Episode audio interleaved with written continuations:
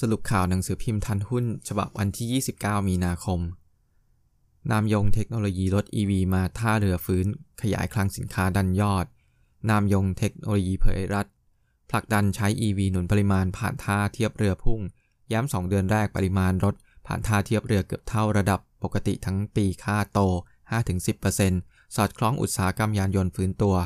มองโอกาสขยายคลังสินค้าเพิ่ม ฝากโลกประเมิน ปีนี้ผลงานเติบโตดี การส่งออกรถยนต์ฟื้นแข็งแกร่งมาจิ้นเพิ่มขึ้น เคาะราคาเหมาะสม 5.70 บาท SISB ฉายภาพ เติบโตผู้บริหารลั่นปีนี้นิวไฮ SISB เปิดแผนกลยุทธ์สร้างโอกาสเติบโต Yield Hotco ฉายภาพผลงานปีนี้นิวไฮไม่ต่ำกว่า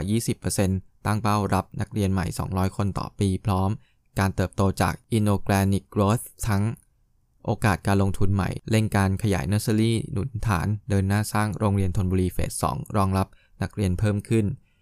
ธานีขานรับภาครัฐเร่งปล่อยสินเชื่อรถ EV ธานีเร่งปล่อยสินเชื่อรถ EV หลังภาครัฐส่งเสริมการใช้เพิ่มขึ้น มองเป็นโอกาสขยายตลาดในอนาคต ย้ำคงเป้าปล่อยสินเชื่อใหม่เฉลี่ย 2,000 ล้านบาทต่อเดือน มั่นใจสิ้นปีนี้พอร์ตคงค้างยืนเหนือ 50,000 ล้านบาท ตั้งเป้าคุม NPL ต่ำกว่า 4% พร้อมประเมินยอดปล่อยสินเชื่อใหม่ ไตรมาส1ทับ2564 แรงดีไม่มีตก แม้โควิด -19 กลับมาระลอกใหม่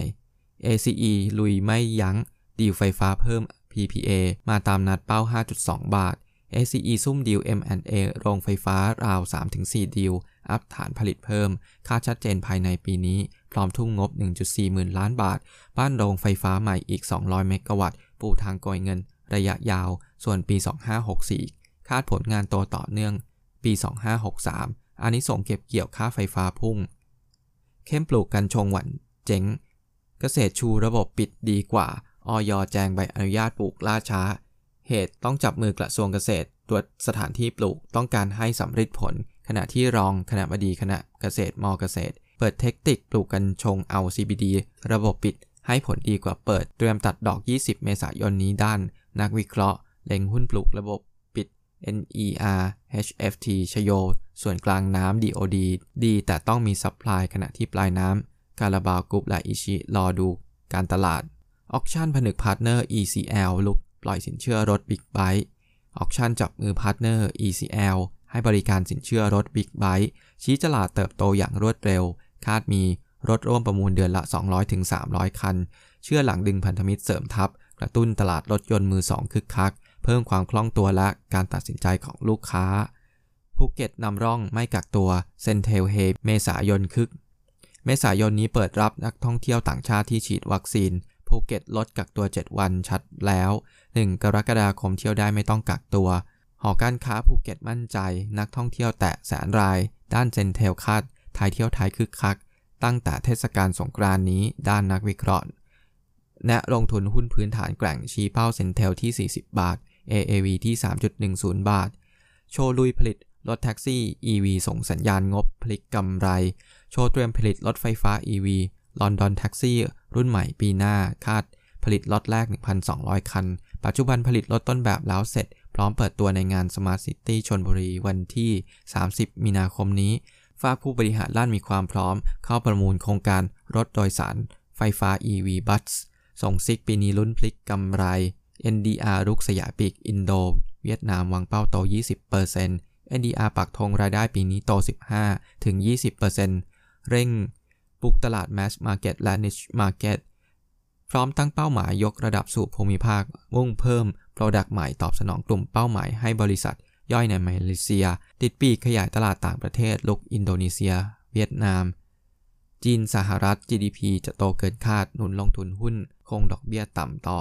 บลจอเบอร์ดีนสแตนดาร์ดคาดสหรัฐยังไม่มีการปรับดอกเบี้ยขึ้น แม้เงินเฟ้อจะมีสัญญาณที่ขยับขึ้น ที่สะท้อนการฟื้นตัวทางเศรษฐกิจ อย่างไรก็ตาม demand การบริโภคยังไม่กลับมาส่งผลให้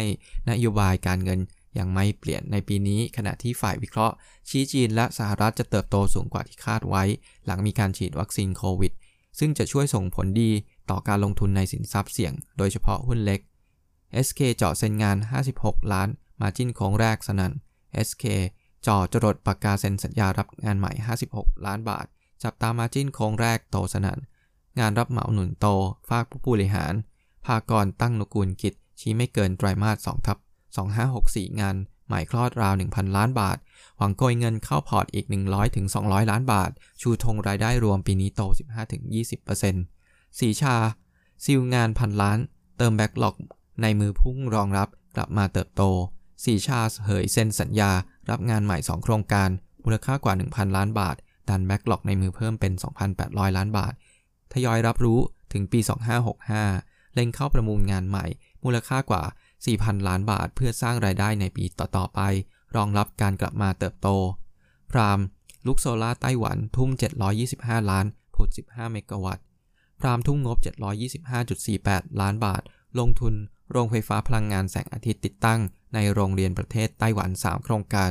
ขนาดกำลังการผลิต 15 เมกะวัตต์ คาด COD ไตรมาส2ทับ2565 พร้อมเข้าซื้อหุ้น บริษัทโซลารูฟเผยเดินหน้าหาโอกาสลงทุนต่อเนื่องเสริมแกร่ง รายได้ในอนาคตแอปโกเร่ง ทดสอบผลิตภัณฑ์มะเร็ง ปูพรมตลาดจีนแอปโกเผย ความร่วมมือพันธมิตรจีนคืบหน้า ส่งผลิตภัณฑ์ข้ามประเทศ ทดสอบประสิทธิภาพเชิงคลินิกสำหรับผู้ป่วยมะเร็ง 50 ราย หาก1ใน 3 ของอาสาสมัครมีอาการดีขึ้น เตรียมเปิดโครงการรักษามะเร็งทั่วประเทศจีน BRR ปักหมุดลงทุน CLMV จับมือพันธมิตรลุยชีวมวล BRR ปักหมุดลงทุน CLMV จับมือพันธมิตร ตั้งโรงงานผลิต เชื้อเพลิงชีวมวลอัดแท่ง ในแขวงจำปาสัก สปปลาวกำลังการผลิต 80,000 ถึง 100,000 ตันต่อปี เพื่อขายลูกค้าอุตสาหกรรมในญี่ปุ่น คาดเริ่มขายในไตรมาส1ทับ2565 BBL ประเดิมเจ้าแรก บริการ QR Payment ลูกค้าไทย เวียดนาม BBL ปลื้มขยายบริการ Cross Border QR Payment ไทยเวียดนามชูจุดแข็งทำธุรกรรมสะดวกปลอดภัย ค่าธรรมเนียม อัตราแลกเปลี่ยนถูกลง รอจังหวะเปิดประเทศพร้อมปูพรม วงกว้างทันทีซัปเป้ลงนามพันธมิตร ฐานผลิตกันชงครบวงจรซัปเป้ร่วมกับบริษัทจำกัดไทยแฮมเวลเนสลงนาม MOA โครงการส่งเสริมการปลูกพืชกันชงเพื่อการผลิตและสร้างอาชีพให้กับเกษตรกร และกลุ่มชาติพันธุ์ในจังหวัดเชียงราย คาดเริ่มเพาะปลูกในพฤษภาคม 2564 และนำผลผลิตที่ได้สกัดเป็นสาร CBD และน้ำมันเมล็ดกัญชง Hemp Seed Oil เริ่มเห็นผลผลิตกันยายน 2564 ต่อยอดเป็น ผลิตภัณฑ์ในอนาคต SA Backlog หนุนโค้งแรกลุยโครงการใหม่ 7,000 ล้าน SA ส่งซิก Q1 ทับ2564 สดใส โครงการรอโอนเพียบ พร้อมเดินหน้าผุดของใหม่อีก 7,000 ล้านบาท ปั๊ม backlog เพิ่มจากเดิมกว่า 7,000 ล้านบาท กินยาวถึงปี 2566 ด้านคอนโดหรูย่าน รามอินทรามีผู้สนใจยอดจองแล้ว เกือบ 100 ยูนิต ดีเดย์เปิดตัวทางการ 15 พฤษภาคมนี้ ด้านโบรกแนะ ซื้อ เคาะเป้าหมาย 9.25 บาท NER รับอานิสงส์บาทอ่อน ดันยอดขายราคายางพุ่ง NER ย้ำค่าเงินบาทที่อ่อนค่าสุดในรอบ 4 เดือน และความต้องการใช้ยางพาราที่สูงกว่าปี 2563 จะเป็นผลดีกับยอดขายของบริษัท ด้านโรกส่องดีมานยางธรรมชาติโลกปี 2564 เพิ่มขึ้น 8-10%จะส่งผลดีต่อรายได้และอัตรากำไรขั้นต้นของบริษัทอย่างมีนัยสำคัญ PRM ปักธงรายได้โต 10%ขยายกองเรือเสริมแกร่ง PRM วางเป้าหมาย รายได้รวมปี 2564 เติบโตไม่ต่ำกว่า 10%จากปีก่อน ขับเคลื่อนทั้งผลการดำเนินงานธุรกิจเดิม การลงทุนในไทยออยมาลิน วางงบลงทุน 2,000 ล้านบาทซื้อเรือ FSU 1 ลำ และต่อเรือเล็กเพิ่ม 3-6 ลำ พร้อมคาด M&A ไทยออยมาลิน คาดแล้วเสร็จไตรมาส2ทับ2564 และเริ่มรับรู้รายได้ตั้งแต่ ในไตรมาส3ทับ2564 กลุ่มเคทิสช่วยชาวไร่สู้ภัยแล้งทำงานเชิงรุกเร่งพัฒนาแหล่งน้ำ กลุ่มเคทิสส่งทีมงานลงพื้นที่ช่วยเหลือชาวไร่อ้อยต่อสู้กับปัญหาภัยแล้ง แต่เนินๆ เน้นทำงานเชิงรุก ทั้งใช้เทคโนโลยีและเจ้าหน้าที่ฝ่ายไร่สำรวจพื้นที่ของชาวไร่อ้อย คู่สัญญาอย่างละเอียด เพื่อแก้ปัญหาให้ตรงจุด ชี้บางพื้นที่มีแหล่งน้ำธรรมชาติ แต่บางพื้นที่ไม่มีการแก้ไขปัญหาย่อมต่างกัน ยืนยันชาวไร่อ้อย ต้องมั่งคั่ง กลุ่มเคทิสจึงจะมั่นคง EA ธุรกิจแบตเตอรี่โดดเด่นมีอนาคตไกลชี้เป้า 72 บาท EA ธุรกิจแบตเตอรี่ครบวงจรโดดเด่น โลกมองอนาคตไกลกำไรเฉลี่ยปีละ 14%ไปจนถึงปี 2568 พื้นฐานสวยแนะซื้อเคาะเป้า 72 บาท ชีวาโฮมออฟฟิศขายดีส่งสัญญาณงบโค้งแรก ชีวาลั่นโฮมออฟฟิศขายดี ลูกค้า SME แห่ซื้อบอสใหญ่บุญชุนเกียรติ ระบุทิศทางอสังหาฟื้นตัวเต็มที่จับตาโค้งแรกยอดโอนสดใส Hallmark ลาดพร้าวโชคชัย 4 ทำเงิน โชว์แบ็กหลอกเต็มหน้าตัก 2.17 พันล้านบาท เจาะบุกเข้าพอร์ต 1.61 พันล้านบาทปักธงรายได้ปีนี้พุ่ง 52%แต่ 2.5 พันล้านบาท สรุปภาพรวมการลงทุนสัปดาห์นี้ ตลาดหุ้นโลกส่วนใหญ่ปรับตัวลดลงโดยเฉพาะตลาดเกิดใหม่ จากการระบาดรอบใหม่ที่เพิ่มขึ้น และความกังวลประสิทธิภาพของวัคซีน รวมถึง ปัจจัยลบอื่น ๆ เช่น ท่าทีที่แข็งกร้าวของสหรัฐต่อจีน ความกังวลต่อการผิดนัดชำระหนี้ของบริษัทในจีน และราคาสินค้าโภคภัณฑ์ปรับตัวลดลง ทั้งนี้แม้ว่าบอลยิวจะอ่อนตัวลงบ้างก็ตาม ตลาดหุ้นไทยเคลื่อนไหวในกรอบแคบ บรรยากาศการลงทุนส่วนใหญ่ เป็นการเก็งกำไรหุ้นขนาดกลางถึงเล็ก ที่มีประเด็นข่าวรายวัน ในขณะที่ยังมีปัจจัยกดดันจากจำนวนผู้ติดเชื้อที่มากขึ้น ถึงระดับ 400 รายต่อวัน ด้านราคาน้ำมันดิบที่ลดลงส่งผลลบ ต่อหุ้นกลุ่มพลังงานและปิโตเคมี พันธบัตรผลตอบแทน พันธบัตรสหรัฐ ระยะยาว 10 ปี ปรับตัวลดลงที่ 1.61%หลังปัจจัยลบที่มากขึ้นทำให้ตลาดเริ่มกังวลเช่นเดียวกับ ระยะสั้นที่ลดลงโดย 2 ปีอยู่ที่ 0.1%ผลตอบแทนพันธบัตรไทยปรับลดลงรุนแรงตามสหรัฐ โดยผลตอบแทนพันธบัตรระยะสั้นอายุ 2 ปี ลดลง 10 basis points มาอยู่ที่ 0.50%ขณะที่ 10 ปีลดลง 7 basis point มาอยู่ที่ 1.90%ขณะที่นักลงทุนต่างชาติขายสุทธิ 372 ล้านบาท อัตราแลกเปลี่ยนค่าเงินดอลลาร์สหรัฐ ข็งตัวขึ้นต่อที่ 92.59 จุด ค่าเงินเยนอ่อนค่าลงอีกเล็กน้อยที่ 109.1 เยน ค่าเงินยูโรทรงตัวที่ 1.18 ดอลลาร์ต่อยูโร ด้านค่าเงินเอเชีย ค่าเงินบาทอ่อนค่าลงอีกที่ 31.08 บาท ขณะที่เงินหยวน อ่อนตัวลงเล็กน้อยที่ระดับ 6.54 หยวนต่อดอลลาร์ สินค้าโภคภัณฑ์ ราคาน้ำมันดิบเฟรน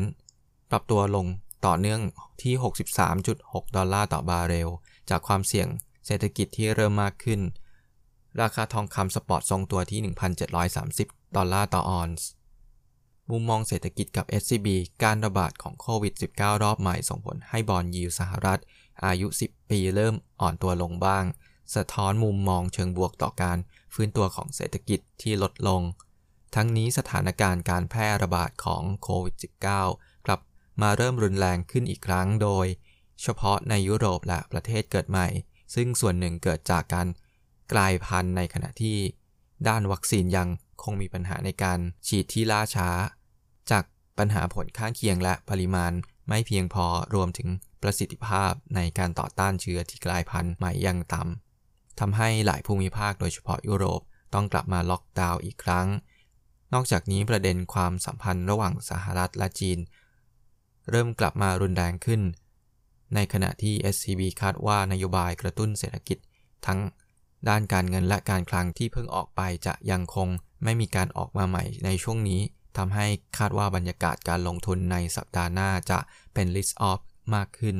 m c c l o View SCB ก็ประเมินว่าตลาดการเงินโลกจะพันผวนต่อเนื่องใน Q2 ปี 2021 แนะนำให้ถือเงินสดและสินทรัพย์เสี่ยงต่ำมากขึ้น ทั้งนี้เนื่องจาก ตลาดการเงินยังไม่ได้สะท้อนความเสี่ยงจากการกลายพันธุ์ของโควิด -19 มากนัก รวมถึงแผนการเพิ่มภาษีของไบเดนและสงครามเศรษฐกิจสหรัฐและจีน ซึ่งโดยรวมคาดว่าจะส่งผลในเชิงลบระยะสั้นต่อตลาดการเงิน แต่จะส่งผลบวกต่อสินทรัพย์เสี่ยงต่ำเช่น เงินดอลลาร์สหรัฐและทองคำ มุมมองต่อการลงทุน ตลาดทั่วโลกปรับตัวลดลง 1.1% ตลาด EM ลบ 3.6%ส่วนตลาด DM ลบ 0.8%ทั้งนี้ตลาดหุ้นเกิดใหม่ปรับตัวลดลงค่อนข้างแรงเนื่องจาก ความกังวลต่อการระบาดของโควิด -19 สายพันธุ์ใหม่ รวมถึงท่าทีที่แข็งกร้าวของสหรัฐต่อจีน หุ้นเชิงรับฟื้นตัวหลังจากที่บอลยิวอ่อนตัวลงเช่นกลุ่ม สาธารณูปโภคและกลุ่มสินค้าจำเป็นเพิ่มขึ้น 0.8%ถึง 1.6% ส่วนกลุ่มพลังงานปรับตัวลง 1.2%ตามราคาน้ำมันที่ลดลงและกลุ่มการเงินปรับตัวลดลง 1% Investment Strategy สัปดาห์หน้าติดตามผลการประชุมโอเปกและการระบาดของโควิด -19 ค่าตลาดหุ้นจะผันผวนและมีโอกาสอ่อนตัวใน Q2 ปี 2021 แนะนำเพิ่มความระมัดระวังและลงทุนหุ้นเชิงรับมากขึ้น ตลาดหุ้นไทยเซ็ตอินดี x มีความเสี่ยงอ่อนตัวต่ำกว่า 1,500 จุด แนะนำรอซื้อบริเวณ 1,450 จุด เน้นหุ้นเชิงรับ เช่น ลงไฟฟ้า การแพทย์ และ ICT สรุปความคืบหน้าข่าวหรือเหตุการณ์สำคัญ สถานการณ์โควิด -19 จำนวนผู้ติดเชื้อทั่วโลก สะสมแตะ 125 ล้านคน สหรัฐ 30.7 ล้านคน อินเดีย 12.2 ล้านคน บราซิล 11.8 ล้านคน วัคซีนโควิด -19 แอสตราเซเนกาเผยผลการทดลองวัคซีนฉบับใหม่ มีประสิทธิภาพ 76%ซึ่งลดลงจากการเผยแพร่ครั้งก่อนที่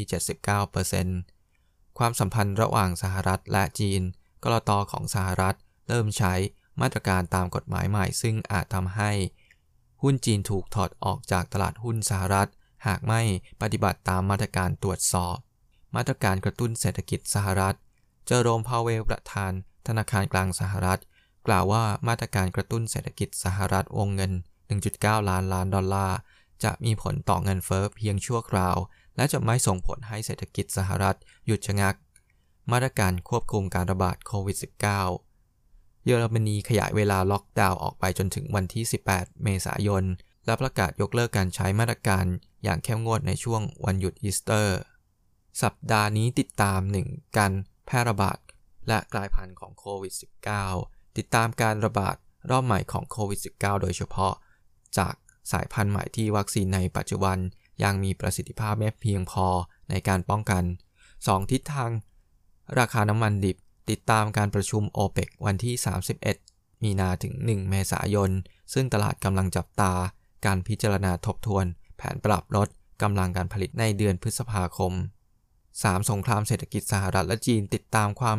สัมพันธ์ระหว่างสหรัฐและจีนที่เริ่มมีความรุนแรงขึ้นหลังสหรัฐ และประเทศพันธมิตรประกาศความบาดจีน กรณีคุกคามชนกลุ่มน้อยอุยกูหุ้นไทย สัปดาห์นี้ SCB แนะนำบริษัท Gulf Energy Development จำกัดมหาชนหรือ GulF เนื่องจากเป็นหนึ่งในผู้ประกอบการโรงไฟฟ้าชั้นนำของไทยและยังมีแผนขยายไปสู่ธุรกิจก๊าซธุรกิจโครงสร้างพื้นฐานและสาธารณูปโภค ซึ่งเป็นธุรกิจที่มี สัมปทานกับรัฐบาลเพื่อสร้างกระแสเงินสดให้เติบโตอย่างมั่นคงในระยะยาวกำลังการผลิตเพิ่มขึ้นต่อเนื่อง ปัจจุบันมีกำลังการผลิตติดตั้ง 6,409 เมกะวัตต์ และจะเพิ่มเฉลี่ยปีละ 10.6%สู่ 14,486 เมกะวัตต์ ภายในปี 2027 ซึ่งธุรกิจ IPP จะมีสัดส่วนกำลังการผลิตสูงสุดที่ 77%และจะทำให้กราฟ กลายเป็นผู้ประกอบการโรงไฟฟ้า IPP รายใหญ่สุดในไทย ปี 2021 คาดกำไรปกติโดดเด่น 84% year on year จากรับรู้ผลดำเนินงานเต็มปีของกำลังการผลิตที่เพิ่มขึ้นในปี 2020 รวมทั้งรายได้จากเงินปันผล InTouch ที่เพิ่มขึ้นตามสัดส่วน ถือหุ้นเป็น 14.4%จากเดิม 8%ในปี 2020 SCB ให้ราคาเป้าหมายหุ้นกราฟไว้ที่ 38 บาท 3 ประเด็นข่าวร้อนทั่วโลกที่น่าสนใจ กรตสหรัฐเริ่มมีการตรวจสอบบริษัทของจีนมากขึ้น กรตสหรัฐเริ่มบังคับใช้กฎและระเบียบการตรวจสอบที่เข้มงวดขึ้น หากว่าบริษัทต่างชาติไม่ยอมให้มีการตรวจสอบบัญชี ย้อนหลังและเส้นทางการเงินที่เกี่ยวข้องกับรัฐบาลจีน มีโอกาสที่จะโดนเพิกถอนจากการจดทะเบียนในตลาด NASDAQ โดยมี Alibaba และ Baidu ที่ไม่ทำตามจากประเด็นนี้ทำให้มีความเสี่ยงเพิ่มขึ้น เพราะ Alibaba และ Baidu คิดเป็นมากกว่า 50%ของมูลค่าหุ้นจีน ทั้งหมดที่จดทะเบียนอยู่ในสหรัฐ ความผันผวนของตลาดเกิดใหม่มีสูงขึ้น ประเด็นความเสี่ยงในตลาด EM มีเพิ่มสูงขึ้นทั้งจากการปรับเพิ่มขึ้น ดอกเบี้ยของรัสเซีย ตุรกีและบราซิล รวมถึงการปลด ประธานธนาคารกลางตุรกีที่ทำให้มีความกังวล เรื่องผลกระทบที่อาจจะส่งมายังค่าเงินในตลาด EM นอกจากนั้นนี่เสียในจีนก็ยังเพิ่มสูงขึ้นทำจุดสูงสุดใหม่พร้อมกับท่าทีธนาคารกลางที่ตึงตัวมากขึ้น ประกอบกับปัญหาการฉีดวัคซีนแอสตราเซเนกาที่ล่าช้าทำให้ความคาดหวังว่าจะมีเงินไหลเข้าตลาด EM มีอยู่อย่างจำกัด Intel ประกาศแผนลงทุนที่จะกลับมาสู่ตลาดแผงวงจรมากขึ้น Intel มีความพยายามที่จะกลับเข้าสู่ตลาดแผงวงจร Foundry โดยจะขยายกำลังการผลิตทั้งในยุโรปและสหรัฐ ด้วยการผลิตระดับ 7 นาโนเมตร หรือต่ำกว่า ส่งผลให้ราคาหุ้น ผู้ผลิตอย่าง TSMC ปรับตัวลดลง เพราะมีคู่แข่งเข้ามาสู่ตลาด แม้ว่าเทคโนโลยีของ Intel จะตามหลัง TSMC และการเปลี่ยนจาก TSMC ไปยัง Intel ก็ทำได้ยาก สรุปภาวะตลาดหุ้นน้ำมันทองคำและตลาดเงินตาต่างประเทศ ดัชนีดาวโจนส์ตลาดหุ้นนิวยอร์กปิดพุ่งขึ้นเมื่อวันศุกร์ที่ 26 มีนาคม โดยได้แรงหนุนจากการทะยานขึ้นของหุ้นกลุ่ม เทคโนโลยี กลุ่ม healthcare และกลุ่มการเงิน เนื่องจากนักลงทุนคาดว่าเศรษฐกิจสหรัฐจะขยายตัวเร็วที่สุดนับตั้งแต่ปี 2527 ดัชนีเฉลี่ยอุตสาหกรรมดาวโจนส์ปิดที่ 33,072.88 จุด เพิ่มขึ้น 453.40 จุด หรือบวก 1.39%ดัชนี S&P 500 ปิดที่ 3,974.54 จุด เพิ่มขึ้น 65.02 จุด หรือบวก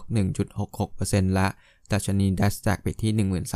13,138.73 จุด เพิ่มขึ้น 161.05 จุด หรือบวก 1.24%สัญญาน้ำมันดิบเวสเท็กซัส ตลาดนิวยอร์กปิดพุ่งขึ้นเมื่อวันศุกร์ เนื่องจากนักลงทุนวิตกกังวลเกี่ยวกับปริมาณน้ำมันที่ตึงตัว ซึ่งเป็นผลจากปัญหาความล่าช้าด้านการขนส่ง หลังเรือขนส่ง ตู้คอนเทนเนอร์ขนาดใหญ่ยังคงเกยตื้น ขวางเส้นทางการสัญจรในคลองสุเอตของอียิปต์ สัญญาน้ำมันดิบ WTI ส่งมอบเดือนพฤษภาคมพุ่งขึ้น 2.41 ดอลลาร์หรือ 4.1%ปิดที่ 60.97 ดอลลาร์ต่อบาร์เรล แต่ในรอบสัปดาห์นี้ปรับตัวลง 0.8% สัญญาน้ำมันดิบเบรนท์ส่งมอบเดือนพฤษภาคมพุ่งขึ้น 2.62 ดอลลาร์ หรือ 4.2%ปิดที่ 64.57 ดอลลาร์ต่อบาร์เรล และในสัปดาห์นี้ปรับตัวขึ้น 0.1%สัญญาทองคำตลาดนิวยอร์กปิดปรับตัวขึ้นเมื่อวันศุกร์ เนื่องจากนักลงทุนเข้าซื้อคืนสัญญาทองคำท่ามกลาง ความวิตกกังวลเกี่ยวกับผล กระทบทางเศรษฐกิจ จากการที่ประเทศในยุโรปยังคงใช้มาตรการ ล็อกดาวน์เพื่อควบคุมการแพร่ระบาดของโรคโควิด -19 ขณะที่การอ่อนค่าลงเล็กน้อยของดอลลาร์สหรัฐ โดยช่วยหนุนราคาทองคำด้วย สัญญาทองคำตลาด COMEX ส่งมอบเดือนเมษายนเพิ่มขึ้น 7.2 ดอลลาร์ หรือ 0.42%ปิดที่ 1,732.3 ดอลลาร์ ต่อออนซ์ แต่ในรอบสัปดาห์นี้สัญญาทองคำปรับตัวลง 0.5%ดอลลาร์สหรัฐอ่อนค่าลงเล็กน้อยเมื่อเทียบกับสกุลเงินหลักๆ เนื่องจากนักลงทุนขายดอลลาร์หลังจาก สหรัฐเปิดเผยข้อมูลเศรษฐกิจที่เป็นไปตามคาดและอ่อนแอเกินคาด ดัชนีดอลลาร์ลดลง 0.02%แต่ที่ 92.7704 เมื่อคืนวันศุกร์